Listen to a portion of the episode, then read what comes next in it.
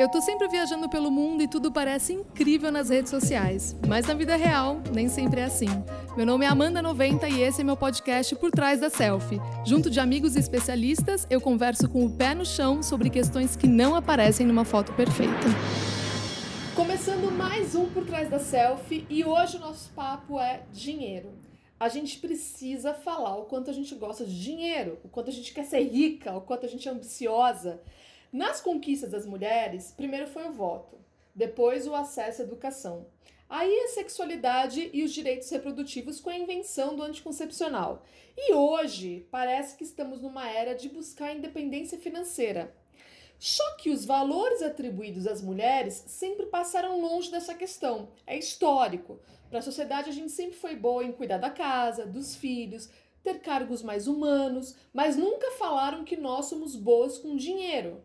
E eu acho que agora é que a gente está perdendo o medo de dizer que adora dinheiro, que quer ter dinheiro e de pensar em como é que a gente vai fazer isso. Eu sempre conto que a minha mãe, ela passou a vida toda me dizendo: vai atrás do seu dinheiro, vai ser independente, seja independente. Para ela, assim, eu nunca tinha que ir atrás de casamento, de ter filho. O negócio era: vai ser independente, cuidar do seu dinheiro.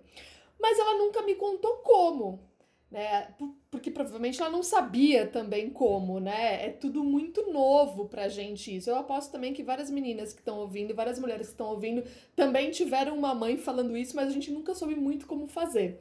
Mas enfim, foi plantada uma sementinha ali da independência financeira de que eu tinha que buscar isso. Bom, e para falar sobre esse assunto, eu chamei aqui hoje a Mayara Xavier, de 34 anos, mentora de mulheres que buscam independência financeira e a Marinegre, de 33 anos, que é economista e gerente da mesa de operações do Itaú BBA. A Mari é uma Faria Lime puríssima que eu trouxe aqui hoje. Só para vocês saberem, ela também viajou comigo é, no meu grupo do Peru, no meu último grupo do Peru, e a gente acabou virando amigas e tal. Tudo bem, gente? Tudo bem. Bom dia, Mandinha. Tudo bem, Mayara? Bom dia, bom dia a todos. Grande prazer estar aqui, pessoal. Oi meninas, bom dia, boa tarde, boa noite, não sei quando o povo vai estar ouvindo, né? Muito bom estar aqui de novo, um prazer falar sobre esse assunto. É, a Mayara, só para vocês saberem, ela já participou daquele episódio Não Vamos para Disney Tão Cedo, que a gente falava sobre finanças também. A coisa piorou um pouquinho de lá para cá, né? Piorou, piorou. Mas ó, eu queria começar com uma fofoca que eu, que eu acho que assim, tá claro que a autonomia econômica ela oferece às mulheres a chance de escolher. Né? Ela pode ser um elemento decisivo na hora de repensar um casamento. Tipo, ah, não tô feliz no casamento, posso me separar, é, posso deixar esse relacionamento que não tá, não tá dando certo. Porque você tem é, uma autonomia financeira para seguir em frente com a sua vida. Você não depende do seu parceiro, né? E Mai, eu sei que você já foi casada, se divorciou, ficou com uma dívida depois e teve que se reerguer. Me conta um pouco desse babado, assim, na sua vida, como é que foi? Que loucura, gente. É, sabe o que, que eu acho meio que ironia? É, quando eu entrei no casamento e também quando eu saí, consequentemente, eu já tinha um pouco mais de educação financeira do que a média das mulheres, que é exatamente isso que tu falou. A gente não tem, né? Agora é outra época, mas na nossa geração não tinha. Então, realmente, era a minha mãe também me falava assim: mas você não pode depender de homem nenhum, você tem que ter seu próprio dinheiro, mas assim, ela também não investia, não tinha é, essa habilidade toda. Eu não tinha até ter lido um livro. E aí eu li o livro e eu comecei a buscar isso. Inclusive, quando eu casei, eu já estava fazendo os meus investimentos. Peraí, que livro foi esse? Mulher Rica, da Kim Kiyosaki. Ah, tá. Aí, tá, então eu assim, eu conheci, era o meu melhor amigo na época. A gente acabou ah, vamos namorar? Sabe aquela coisa assim, a amizade tava muito legal, então assim, ele tava afim de ficar comigo e eu assim, cara, não queria perder meu amigo. E aí eu aquelas coisas, gente, eu casei com 22 anos, né? Muito jovem. Eu não, não eu não me arrependo daquela coisa assim, tipo, eu não, tinha, não tinha cabeça para fazer diferente naquela época. Eu ia fazer igual se eu estivesse lá de novo. O problema é que a gente é, tem essa mania de achar que a gente vai mudar as outras pessoas, né? Então, assim, não dá para dizer que eu não sabia que ele tinha um probleminha de consumismo, assim. Mas vamos lá, vamos entrar, gente. Vamos topar essa. Eu, inclusive, peguei as minhas reservinhas, ajudei ele a pagar algumas, algumas dívidas antes de começar e tudo mais. E a gente embarcou nessa, tipo, não, vamos juntos. Beleza, o casamento durou dois anos e foi dois anos de intenso consumismo, assim. Então a gente é, uma coisa que eu sinto muito das mulheres e que comigo aconteceu muito isso, por exemplo, eu já tinha conhecimento de educação financeira, é, a gente não ganhava muito, a gente estava começando a vida, a gente ganhava muito pouco, por sinal, só que juntos ele começou a ter algumas chances, oportunidades profissionais que trazia mais dinheiro para casa.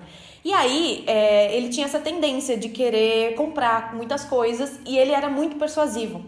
Então ele me mandava assim, por exemplo, a gente trabalhava, ele na empresa que ele trabalhava e eu na minha, e ele mandava os e-mails todos os dias sobre alguma coisa que ele queria comprar. Tipo o quê? Assim? E aí eu, mas, ó, exemplos, a gente, olha como era um, uma mentalidade bem infantil. A gente comprou é, uma moto, a gente comprou patins, a gente comprou bicicleta, a gente comprou carro financiado e a gente não tinha sofá dentro de casa. Era, essas, era assim, super infantil a, a ideia de consumo, Caramba. sabe? Então era super status, era tudo que as pessoas podiam ver, coisas que a gente podia mostrar, essas coisas assim. Então eu dizia, gente, não dá pra gente comprar um carro, não tem condições. E aí, pra tu ter ideia do nível de forma que a gente comprou o carro, a gente pegou, acho que era 3 mil emprestado do meu pai para dar entrada. Então, assim, já pegou empréstimo para dar entrada no carro e financiou em todas as vezes possíveis. E aí, nesse meio tempo, eu ficava assim, gente, a gente não pode comprar, a gente não pode comprar. E ele continuava. E aí, eu não tô querendo colocar ele como o vilão da história, gente, de jeito nenhum. Eu sei que assim, quando a gente chega num, num ponto de que o casamento chegou nesse nível, é porque os dois são os culpados, né? Não teria acontecido se eu não tivesse cedido.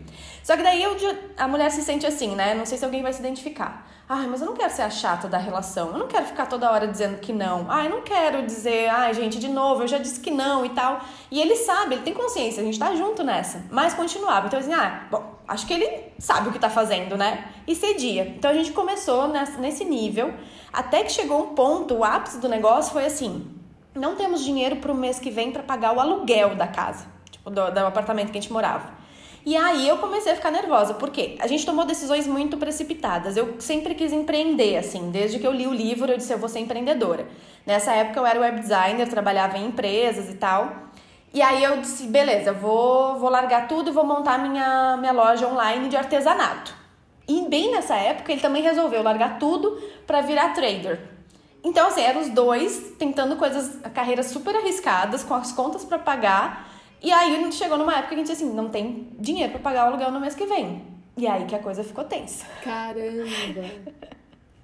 Gente, é muito. Eu fico olhando agora e digo assim, nossa, é muita irresponsabilidade, né? Mas é bem a coisa assim, é vivendo e aprendendo, né? A maturidade foi chegando assim, batendo água no popô e eu fui, beleza, vamos lá. Então, assim, aí eu voltei. Vou te interromper. Não, imagina. Às vezes é, é, acontece, né?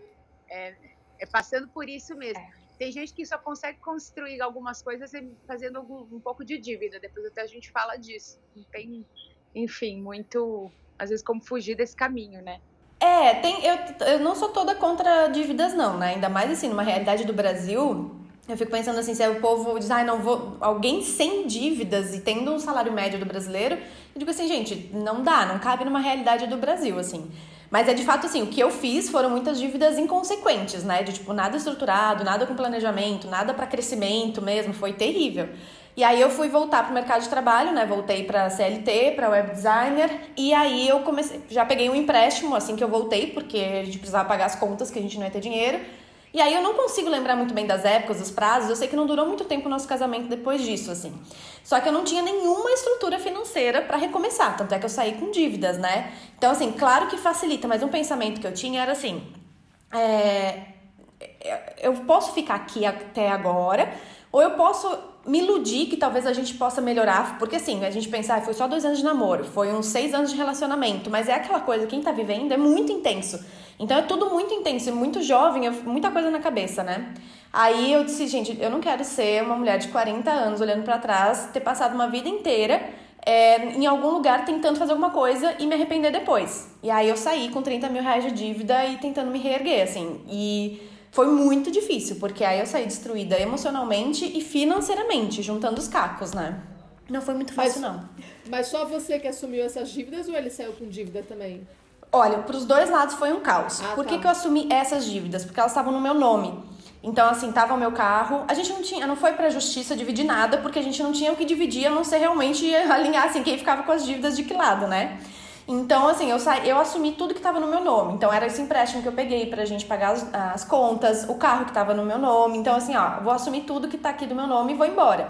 Só que, com certeza, ele também, com os hábitos ruins que ele tinha, ele não ficou bem. Ele demorou um bom tempo também para se reerguer, acabou assumindo outros, outros custos lá, porque ele ficou no apartamento eu saí. Então, ele ficou com os custos da casa e tudo mais. Então, assim, ficou feio pros dois lados. Não, fi... não ficou legal para ninguém. E aí você foi, eu vi que você foi morar num apartamento super pequeno, assim, você né, teve que fazer vários sacrifícios, assim, pra, pra, pra conseguir juntar o dinheiro e pagar sua dívida, né?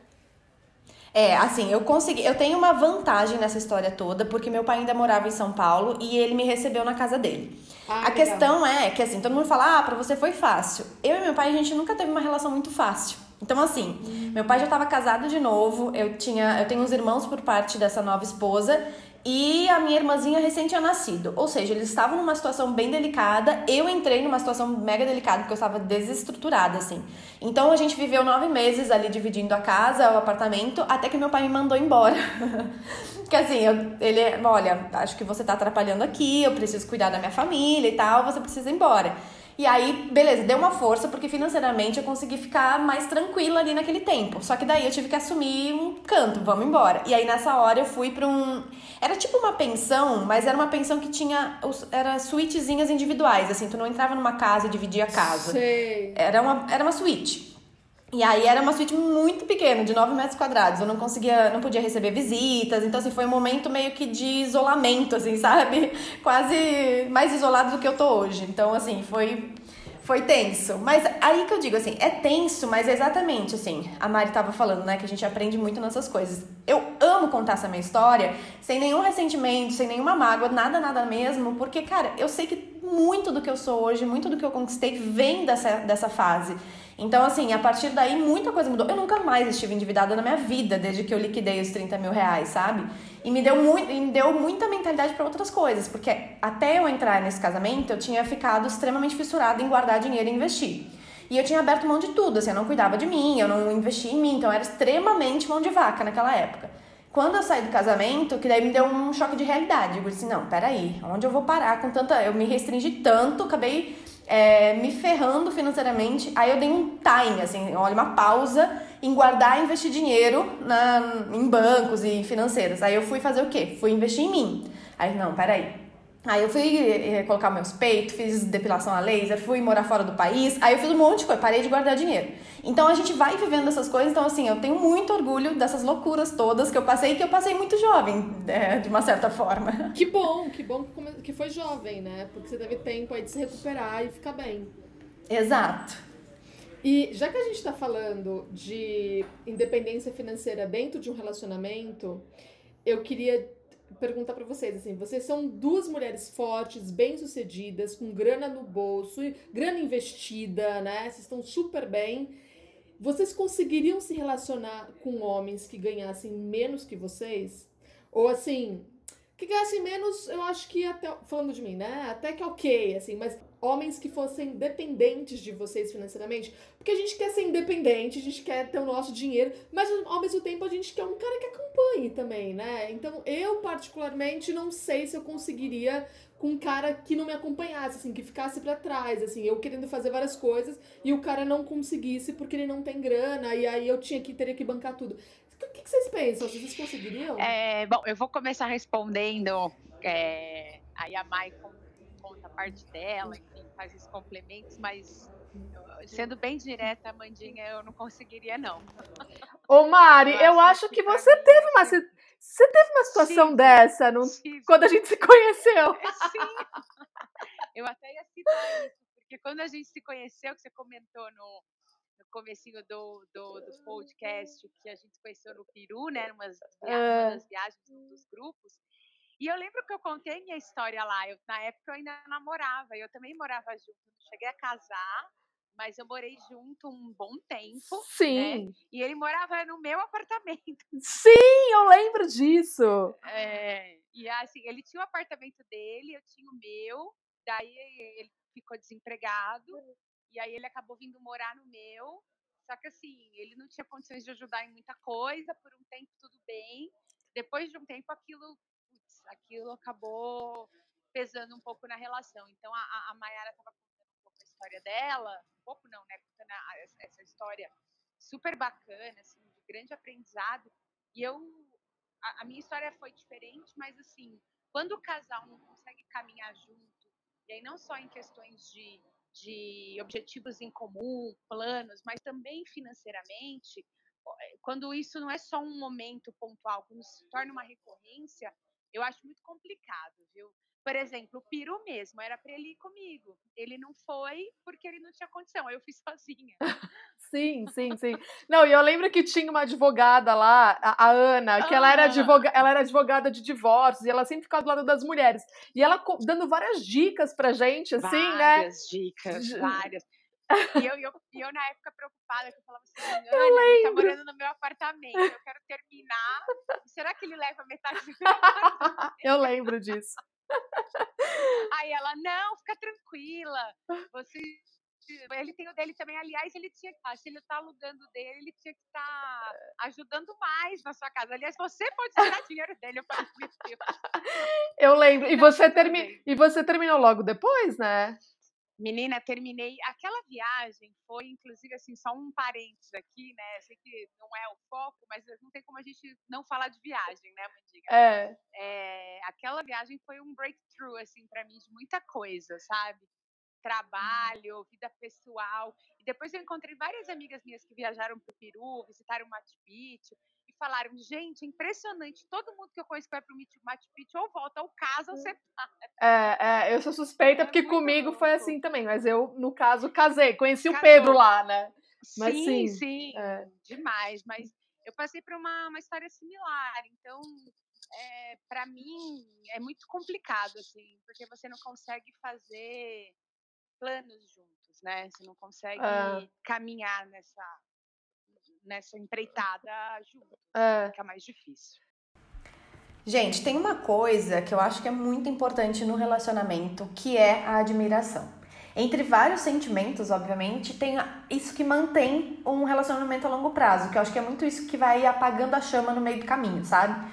Que é exatamente você ter conhecido alguém que você via um monte de qualidades, a pessoa super pra frente, cheia de planos e tal. E aí, com o tempo, você convive e ela foi abrindo mão de tudo isso que mantinha ela super é, aquela chama acesa. E uma das coisas é exatamente essa questão de buscar né, crescimento profissional, crescimento financeiro e conseguir olhar para o teu parceiro é, e dizer assim, cara, vamos juntos, vamos fazer, vamos conquistar isso, vamos fazer aquele outro.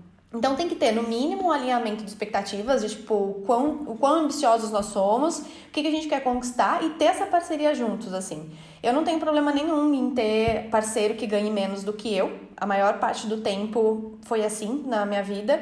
Mas a questão é, eu preciso ter alguém que me acompanhe e que eu veja que tá com gana de fazer as coisas acontecer. Então, assim, é, que tá trabalhando, que busca alternativas, que quer se desenvolver, que quer melhorar e isso, para mim, é fundamental. Não tem condições, assim. Eu fiquei me colocando no lugar da Mari pensando assim, meu Deus do céu, deve dar um leve desespero. E aí, assim, eu acho que muitas mulheres buscam isso, às vezes, muito por insegurança. Tipo assim, olha, se eu bancar as coisas todas, se eu estiver ali no comando da coisa, eu vou me sentir segura porque o cara vai estar ali do meu lado. A questão é que essa mulher vai chegar uma hora que ela vai olhar pro cara e vai dizer assim, meu Deus, o que, que eu tô fazendo com ele, né? Porque não tem nada que eu admire, não tem nada que eu queira, não tem nada que a gente planeje juntos. Então, alguma hora fica meio pesada a relação, fica num desequilíbrio, sabe? Sim.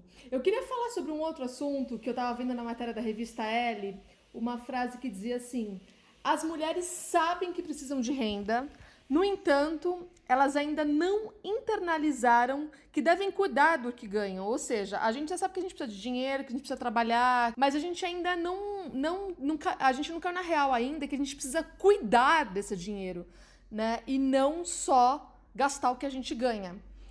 É, eu acho, eu particularmente, acho que isso começa pensando em mim, assim. Acho que isso começa com uma falta de informação, por exemplo. Eu não sei direito essa coisa de investimento, como investir, como começar, e eu acho que depois é seguido por uma preguiça do tipo, ai, mas que preguiça ir atrás disso, né? Ai, puta, deixa, deixa pra lá, então eu vou botar meu dinheiro nesse lugar fácil aqui, que às vezes nem sempre é, é, é o ideal para render, né? Mas a, gente, mas a gente vai no que é fácil, assim, sabe?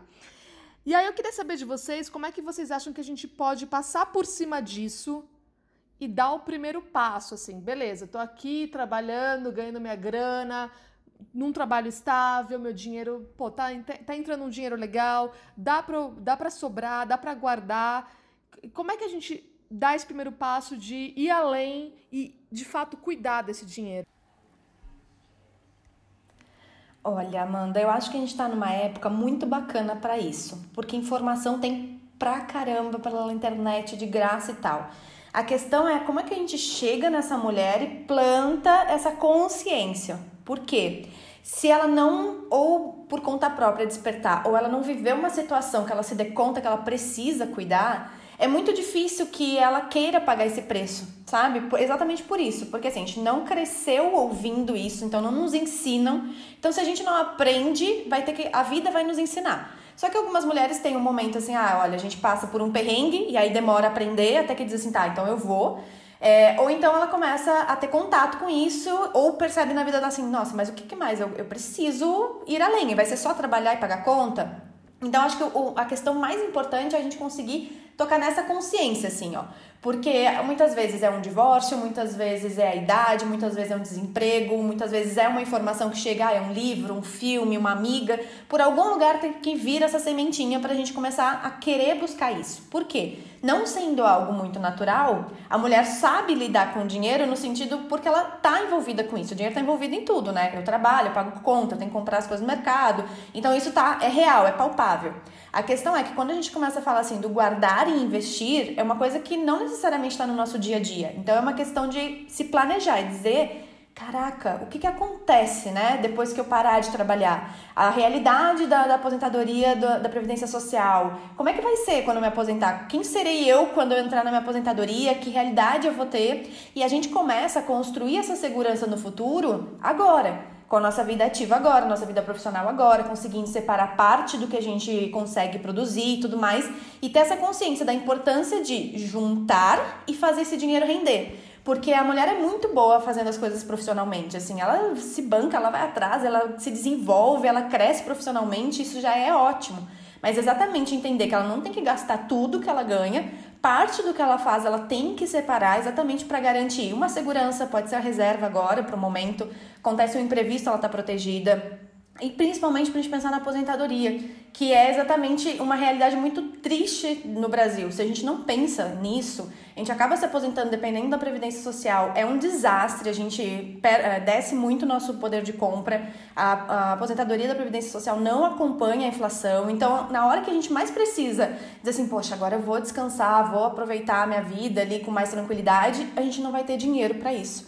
Então, acho que é um conjunto de coisas, sabe? Eu acho que é muito legal a gente conversar sobre isso, porque muitas mulheres às vezes estão aqui pensando nas viagens, curtindo a vida, e a gente dá, planta essa sementinha dessa consciência, que além de viajar, aproveitar a vida e conquistar os sonhos dela, ela tem que ter essa consciência do futuro dela, que ela também tem que ter responsabilidade, sabe? Mas você acha que faz sentido a gente dizer que não que não guarda e não investe dinheiro tanto quanto os homens porque a gente gasta mais do que eles? Não. A gente. Tá. Muita, as mulheres têm. Tem muitas mulheres que têm muito hábito já de guardar dinheiro tranquilamente. E não é que a gente gaste mais. Assim, isso é uma coisa que eu bato muito pé em relação ao gênero. É, homens e mulheres consomem do mesmo jeito, coisas diferentes muitas vezes. A questão é que o homem teve isso internalizado muito mais cedo. Tipo, já é natural para o homem ser acostumado. Olha, você tem que ganhar dinheiro, você tem que trabalhar, você tem que enriquecer. Então, o homem no mercado financeiro entrou muito mais cedo. Então, para ele já é uma descoberta assim muito normal, já se fala com não todos, né? Obviamente que alguns homens também estão descobrindo agora, mas de uma forma geral, o homem tem esse acesso muito mais rápido. Então, ele já quer descobrir como é que ele vai fazer mais dinheiro, como é que ele faz o dinheiro render, como é que ele vai construir o patrimônio dele e tal. Então, já é culturalmente muito mais disponíveis para o homem do que para a mulher. Então não é questão de hábitos assim, de, ah, a mulher gasta mais por isso que ela não guarda e não investe. Não, é porque a mulher não entendeu que ela também pode isso, né? Então assim, olha, você mulher também pode. Você é, por exemplo fala assim, poxa, mas isso é para homem, eu não vou conseguir, isso é difícil. Então a mulher aprendeu que? Lida com dinheiro que ela tem que guardar, beleza? Agora ela não acha que é para ela investimento, porque ela acha que é uma coisa de outro mundo, que é difícil, porque isso foi disseminado por muito tempo. Mulher não tem que pensar nisso. vai cuidar da casa, vai cuidar dos filhos, vai fazer não sei o quê. Enquanto o homem sempre foi estimulado a cuidar de dinheiro, a pensar em dinheiro, a falar de dinheiro. Então é muito mais isso do que o fato de, tipo, ah, as mulheres gastam mais do que os homens. Isso daí eu, nossa, bato o pé muito forte. Não, não, não concordo. Eu tenho, só, só para ilustrar, eu tenho um casal de amigos que é muito engraçado. Que nesse caso, ela gasta mais do que ele, uhum. mas ela também investe já, assim. E ele é um menino que trabalhou no mercado financeiro por muitos anos. Ele já até se aposentou, assim, super novo, porque já ganhou muito dinheiro no mercado financeiro e hoje ele é day trader, assim, ele manja muito. Uhum. E aí é muito engraçado, porque uhum. ela me contando que ela chega falando para ele que ela, sei lá, vai fazer um procedimento no dermatologista, sei lá, um laser, um preenchimento, sei lá, alguma coisa assim. E ele fala, Carolina, para com isso, bota esse dinheiro na bolsa que é muito melhor. Ele, tudo para ele é botar dinheiro na bolsa, assim. Ela fala, mano, eu não tudo. posso comprar nada, eu não posso fazer nada, porque para ele aquele que dinheiro. Ele surta. É, ele surta. Tem que botar na bolsa e pronto. Ô Mari, e falando de investimento, eu queria que você contasse assim, não sei se você pode contar assim, é, essa fofoquinha pra gente, assim, você trabalha assim com investidores na base de quantos milhões, assim? Pode falar? Putz, Amandinha, hoje a gente tem um foco no investidor de alta renda, mas assim, um outro mito que é importante desmistificar aqui, até puxando o gancho que eu queria falar, um, puxando sim, sim. da, da Maiara, acho que a mulher, de fato, ela tem esse perfil mais delegadora, né? E, e ela tem esse perfil menos risk-taker, uhum. muito, muito, em função dessa, desse histórico, né? Que a gente, como ela bem colocou, que a gente veio ao longo dos anos plantando, né? Vieram plantando, incutindo, e a gente quer quebrar com isso. Mas acho que a mulher ela tem alguns gastos que o homem não tem, né? E não estou falando só da questão de beleza tal, mas por exemplo, quando eu era casada, né, entre aspas, uhum. quantas coisas da casa eu comprava, ou eu mandava fazer, eu mandava limpar o carpete, eu mandava limpar o sofá, eu comprava a velhinha perfumada, o difusorzinho de 200 reais no Iguatemi, fofinho, ah. bonitinho, que ele achava um absurdo, mas ele gostava. Exato. Eu comprava, eu comprava. Aqui em casa é igualzinho. É. Então, assim, acho que, né, acho que assim, a mulher, ela, eu concordo que assim, tem essa questão tem, tem alguns fatores, é, salário, tem alguns fatores como gastos, mas eu não acho que esse é o grande ponto. Né? O grande ponto é como de fato a mulher investe e quebra esse, esse paradigma de que, um, ela não sabe, ela não entende, dois, precisa ter muito para investir, que não é verdade, que aí era até o gancho que eu queria puxar, porque hoje a gente trabalha com um perfil de um cliente com valores mais expressivos, tem mulheres investindo com a gente. Era isso que eu ia te perguntar, se tinha mulheres. Tem, tem. E eu vou te falar, as mulheres são muito mais. É, quando elas assumem o risco, elas são muito mais decididas e seguem a estratégia muito mais à risca. Elas são muito mais disciplinadas que os homens. Que legal! sim, muito mais. Assim, é, elas, são, elas são bem menos impulsivas. Talvez por a gente ter uma base de homens muito maior, então naturalmente a gente vai ter perfis muito mais diferentes, mas na média, as mulheres que a gente vem é, investindo na bolsa, e esse número mais do que dobrou, né? Hoje a mulher ela já é mais de 25% das investidoras na B3.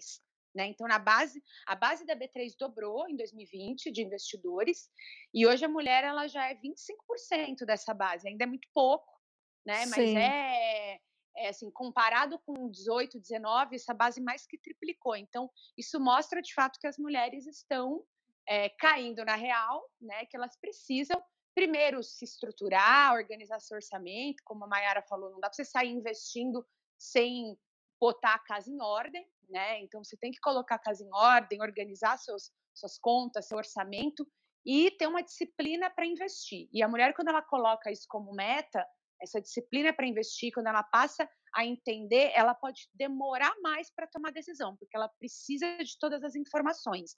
Mas quando ela toma aquela decisão, ela é muito mais, é, ela tem uma disciplina de execução muito melhor do que os homens. Isso, inclusive, tem um livro, vale super a pena ler, que é Warren Buffett Investe como as Mulheres, mostrando como ele segue esse instinto feminino, né, nesses quesitos que eu comentei, uhum para fazer seus investimentos a longo prazo em empresas sólidas. Que máximo! Ai, adorei.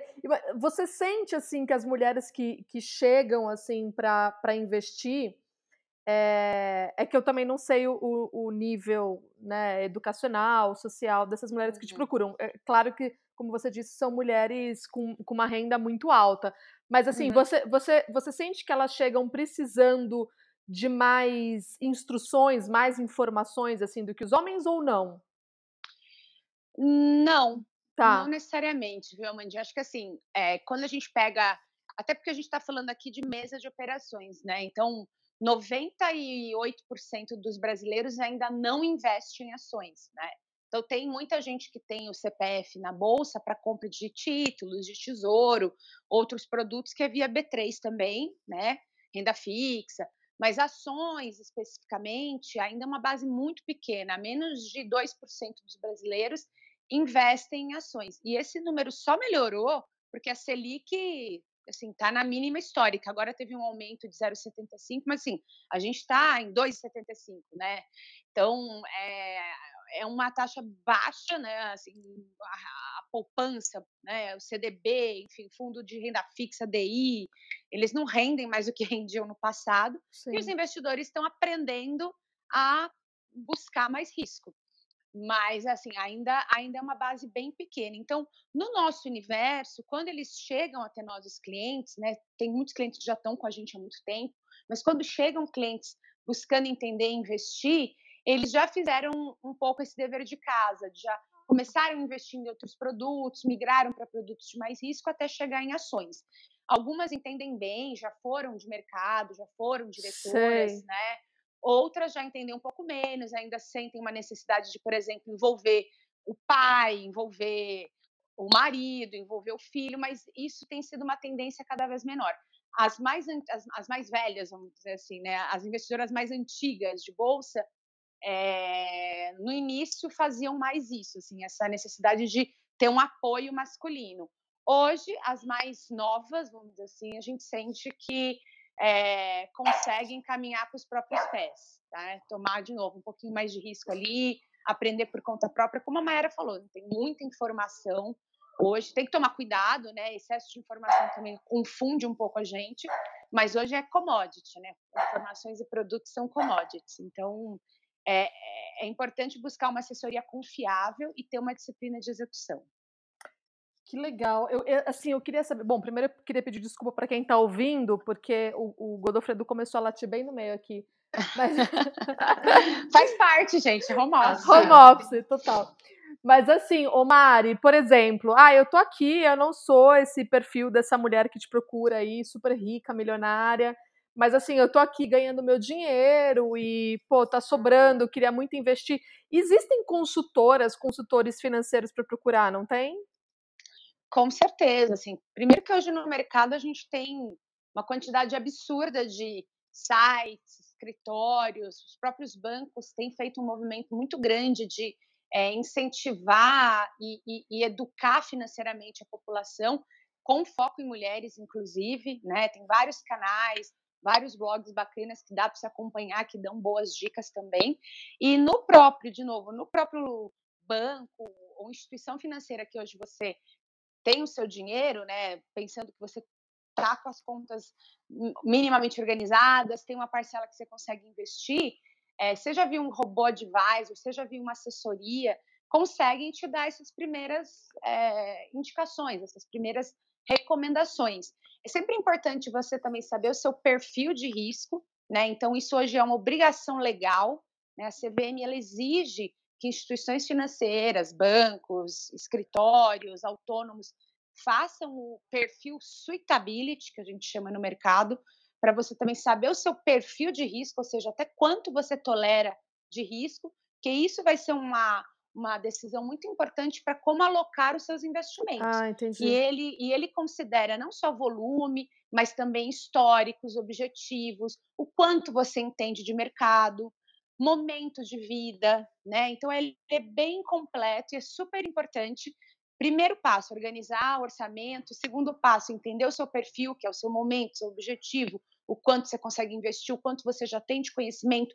Investir sim em conhecimento, ler, né? Quando você está querendo aprender sobre alguma coisa, compra uma casa, vai decorar, reformar sua casa, vai comprar um carro, ou mesmo vai ao médico fazer um tratamento, você tenta entender o que está falando ali, o que está acontecendo ali, né? Minimamente, por exemplo, eu não entendo nada de civil, mas eu fiz reforma no passado no meu apartamento, eu tive que aprender o que, que era, sei lá, um porcelanato retificado. eu tive que aprender de alguma maneira, porque assim, né, é, é meu interesse. Então, é muito importante essa cultura.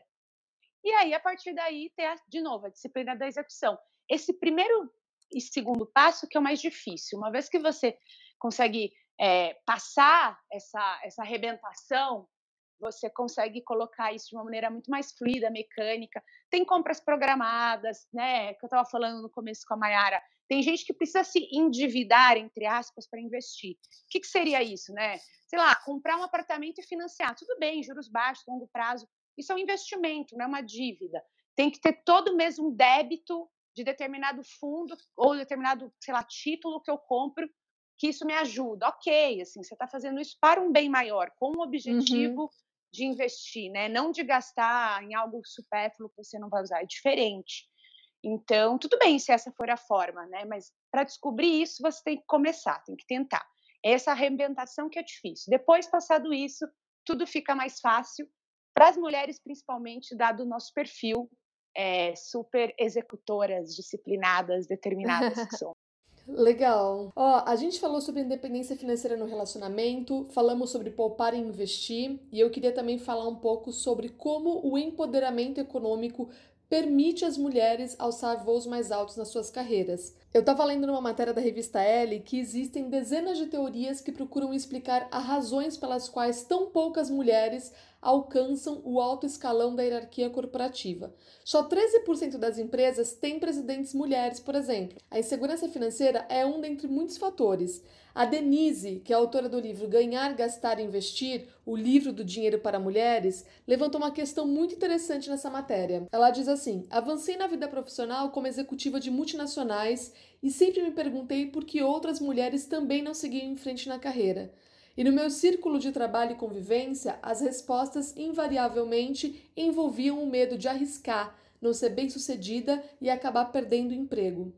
Elas diziam que não podiam correr o risco de ficar sem trabalho porque não tinham guardado dinheiro ao longo das suas vidas. Elas não se sentiam seguras para abraçar uma oportunidade que eventualmente lhes permitiria ganhar mais. Totalmente. Já tem até uma historinha muito legal, assim, legal, uma realidade, na verdade, pode ser um pouco triste. Uhum. Mas a empresa que meu marido estava trabalhando há um tempo atrás é, focou em diversidade. Disse assim: olha, vamos focar em trazer a galera aqui para fazer uma empresa com bastante diversidade. E um, um da, uma das campanhas era exatamente trazer mulheres para cargo de liderança. Que eles falavam assim: olha, não tem muitas mulheres aqui de liderança, vamos focar em trazer e priorizar essas mulheres para os cargos de liderança. E aí eles observaram um comportamento muito diferente entre homens e mulheres. O que, que acontecia? Fazia, fazia essa entrevista também com os homens para o mesmo cargo, e aí os homens chegavam lá nem sempre eles atingiam as mesmas, eh, não tinham a, as qualificações para que a vaga exigia, mas ele chegava lá dizendo que era bom para aquela vaga. As pretensões salariais eram sempre maiores e ele estava sempre achando que ele era capaz de fazer aquilo e estava se garantindo para a vaga. A mulher, quando aparecia, que era muito difícil aparecer uma mulher para o cargo, chegava lá, assim, às vezes ela superava as qualificações, então, assim, ela já estava bem Sei. preparada para a vaga e ela, mesmo assim, ela, a pretensão salarial dela era mais baixa e ela não se sentia capaz de assumir aquela responsabilidade. Então, isso vem do, muito de uma insegurança também em geral, consequentemente também. Assim, olha, imagina, se eu assumir esse cargo aqui muito, de muita responsabilidade, se eu não for capaz, se eu perder esse, esse emprego, ferrou. Então, tem um monte de insegurança por trás. Essa luta que a gente diz assim, olha, a gente precisa ter mais mulheres em liderança, a gente precisa ter mais mulheres em cargos é, grandes e tudo mais, vem muito uma dificuldade da mulher mesmo se sentir é. capaz de assumir esses cargos, o buraco sabe? mais embaixo, né? É, é, é, síndrome da impostora total, né? Isso. É. Assim, é, a gente fala muito aqui é, no banco, a gente tem uma luta muito grande pela diversidade também. E assim, aqui na mesa mesmo, né? A gente tem vários assessores, traders, sales, operadores. Eu só tenho homens aqui hoje, né? Poucas mulheres na, na, estrutura como um todo, na mesa hoje zero. Já tivemos, enfim. Mas é muito difícil, não só porque é, menos, menos mulheres se formam né, em, em, em, economia, DM, engenharia, acho que tem aí uma questão lá atrás, desde pequena. Putz, a menina é melhor em história, a menina é melhor em matemática, que é um pouco que a Mayara comentou lá atrás também da cultura, do histórico. Uhum. Mas mesmo as mulheres formadas, bem formadas, ótimas profissionais, pensando naquele segmento, é, elas precisam é, estar 120% prontas e ninguém nunca está nem 100% pronto. É. E aí a gente sempre fala disso que é muito difícil, porque poucas mulheres se candidatam, já é uma base um pouco menor, das que tem muitas ainda preferem não se candidatar, que tem a ver com esse perfil da mulher de tomar um pouco menos de risco, de ser mais conservadora, né, é, de ter que ter toda a certeza e todas as informações e tudo muito organizado, preparado, planejado, quando o homem ele simplesmente vai lá e faz, ele vai lá e tenta, ele vai lá e arrisca, né? A gente fez uma pesquisa assim, uma vaga, por exemplo, para uma de uma gerência, né? A mulher ela precisa dos 12 requisitos atingir para ela 11 para se candidatar, o homem 5. Caramba. É muito Entendeu? injusto. É fogo, né? Então eu acho que tem de fato tudo a ver, sabe, Amandinha? A mulher, ela, esse perfil dela nos investimentos, ele acaba transbordando para a vida profissional, para a própria vida pessoal, né? Porque tem mais do que a ver com uma questão de conhecimento técnico, é, de saber ou não saber, tem a ver com um pouco da atitude, né? Do comportamento, de como lidar com aquela situação de riscos, de incerteza, eventualmente de pressão que ela é tão boa ou melhor do que homens, mas de fato é algo que ela precisa no primeiro momento passar essa essa, essa quebrar esse paradigma, né? Uhum. Para sentir, para viver, para, enfim, conseguir é, efetivamente entender o quanto ela é capaz ali ou não. Quantas mulheres estão em posições hoje de gerência? Eu mesma, assim, estou gerenciando uma mesa com 30 caras. Eu já me questionei, assim, será que eu sou boa o suficiente para estar aqui? Será que eu seria boa o suficiente para essa vaga antes de me candidatar? Eu me peguei questionando isso, né? Então é algo muito nosso mesmo, né? Acho que o ser Olha humano que legal. e a mulher mais ainda. Deixa eu te perguntar, Maria, o que que te fez seguir em frente e dizer assim, não, eu vou tentar? O que que, qual foi essa viradinha de será que sou boa para vou ser, vou me candidatar e pegar a vaga? Como é que foi isso? ah, eu acho que mais assim, eu eu me formei em economia, enfim, aí entrei como trainee do Itaú, porque eu queria muito ser trainee, a gente tinha essa questão, né? A nossa geração já é uma geração que toma mais risco naturalmente, né? Então acho que isso ajuda. Meus pais sempre me apoiaram, então sempre tive o apoio em casa para eu tomar minhas decisões, acho que sempre me ajudou muito, né? Minha mãe sempre trabalhou, então tive esse exemplo. Acho que foram uma soma de várias coisas no meu histórico e eu fui crescendo dentro da empresa. Eu trabalhava na Ambev antes, que também já era uma empresa extremamente né, super masculinizada, agressiva. super é. agressiva. É um pouco meu perfil, né? É um pouco, não, é bastante meu perfil. Acho que eu vim, eu vim até me tornando menos agressiva com o passar dos anos. Eu sempre fui meio pé na porta. E o que me fez assim olhar e acreditar foi que, poxa, eu sou muito boa no que eu faço, óbvio, eu tenho meus pontos a desenvolver, como todo mundo, né? Mas eu tô aqui, tô entregando há bastante tempo, tô tendo essa oportunidade, por que não, né? Sou resiliente em tudo que eu faço, assim, sou é, dificilmente desisto, isso às vezes até me atrapalha, porque assim, tem hora que assim, tá bom, Mari, chega aqui, você não está não tá desistindo, você está mudando o plano. Ah, é algo que eu preciso trabalhar em mim. Então, acho que foi uma soma de tudo isso e de olhar e falar: eu tenho um baita histórico aqui, o que, que me impede de participar? Se vai dar certo ou não, não sei. É, mas o fato de eu ter a minha família e ter meus investimentos, e aí faço o gancho com o que a Amanda falou, eu ter minha, nesse longo do tempo, ter me organizado financeiramente, ter, tem hoje uma estabilidade, isso me ajudou muito também, viu, Maia? Assim, se não der certo, putz, eu sei que eu estou respaldada aqui. E eu sei que isso vai ser uma baita experiência que vai me ajudar muito em outros, outros enfim, caminhos que eu quiser traçar. Então é isso, acho que é olhar muito esse copo cheio, né? E hoje a gente acaba olhando na média as mulheres muito o risco, os problemas, o que pode dar errado, não o que pode ou vai dar certo. Então, é, eu acho que foi um pouco tudo isso. Interessante, mas eu vi um comportamento ali que acho que é o que falta na maioria das mulheres. Poucas são, vou pôr entre aspas aqui porque fica bem genérico, né? Esse perfil agressivo. Porque aí pensa assim, olha, eu tenho que ter perfil meio masculino, eu tenho que ter perfil meio agressivo para realmente liderar. Você acredita nisso assim de que o perfil tem que ser mais para esse lado ou uma mulher que não tem um perfil assim consegue também ser uma boa líder? Uma mulher que não tem um perfil assim consegue agressivo, ser uma é. Não, é agressivo no, no, tato ali, né? Uhum. Consegue ser uma líder melhor, inclusive. Olha é que minha, bom saber. É, essa é a minha minha minha percepção. Gente. Eu já fui um, é, eu já fui uma líder, vamos dizer assim, eu, eu coordeno times aqui já, eu coordenei na Ambev, e aí fui treininho no Itaú e coordenava um time aqui no Itaú antes de virar gerente há um tempo. E te, eu tive práticas mais mão de ferro, vamos dizer assim, né? Mais bruxa. É, e dá resultado? Dá. Só que é algo incômodo, porque não é seu. A não ser que você seja assim mesmo, porque assim, eu sou agressiva em resultado, em performance, mas eu não sou uma pessoa agressiva. Gente, eu, eu adorei, adorei esse papo todo de vocês. Que papo inspirador. Acho que, assim, de todos os podcasts, é, de todos os episódios que eu fiz até hoje, esse é o primeiro que eu saio assim, caramba, quero, quero muito, quero muito dominar o mundo, sabe? Uhul. Bora lá. Bora! É incrível, né, como o dinheiro traz esse poder pra gente, assim, né? Assim, tô falando pelo lado positivo, assim, da coisa, claro. né? A gente sendo mulher, assim, a gente precisa disso, né? Desse, ah, desse gente, empurrão. Muito. Nossa, dá uma liberdade que não tem preço, assim. Então, o que tu tá sentindo é de fato que.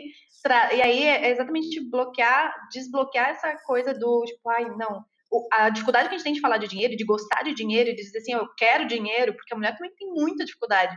É, eu trabalho com mulheres, né, ajudando nessa educação financeira, e a dificuldade que a mulher tem de dizer que ela quer ser rica, que ela quer ser milionária, que ela quer ter muito dinheiro, é muito grande. Para pronunciar isso, sabe? No sentido de, não, eu só quero o suficiente para pagar minhas contas. Ai, não, não quero ser rica, não. Eu diria, mas qual é o problema?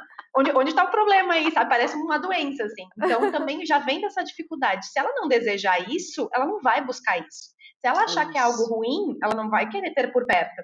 Então, é assim, cara, que delícia eu ter meu dinheiro, honestamente, eu tô trabalhando para isso, eu tô investindo para isso. Então, assim, que delícia, sabe? Muito Perfeito. bom, muito bom. Perfeito, mãe. Eu vou me despedir de vocês, então. Queria muito agradecer pelo tempo de vocês, por terem participado, o tempo que vocês Obrigada, podiam estar ganhando dinheiro. Já que tempo é dinheiro. Ó, é, eu vou deixar na descrição do episódio as redes sociais das meninas para quem quiser, uhum. para quem quiser seguir. É, podem procurar a Maiara também, que é mentora para as mulheres que buscam independência financeira. Uh, vou deixar os contatos dela toda na descrição do episódio. E meninas, muito obrigada. Ah, deixa eu falar, se tiver alguém novo por aqui, para me seguir no Amanda90 e também para quem já ouve o podcast há um tempão, tem que seguir o perfil do podcast para dar aquele up, tá? Lá o, o, arroba por trás da self podcast. Isso aí. Tá. Ajuda aí, turma. Ajuda aí, gente, que eu preciso ficar rica. É? Rica. Ricas e poderosas. É isso, gente. Obrigada, viu? Um beijo, até a próxima. Obrigada tchau, pelo tchau. convite, Amanda. Tchau. Obrigada a você. Beijo, tchau, tchau.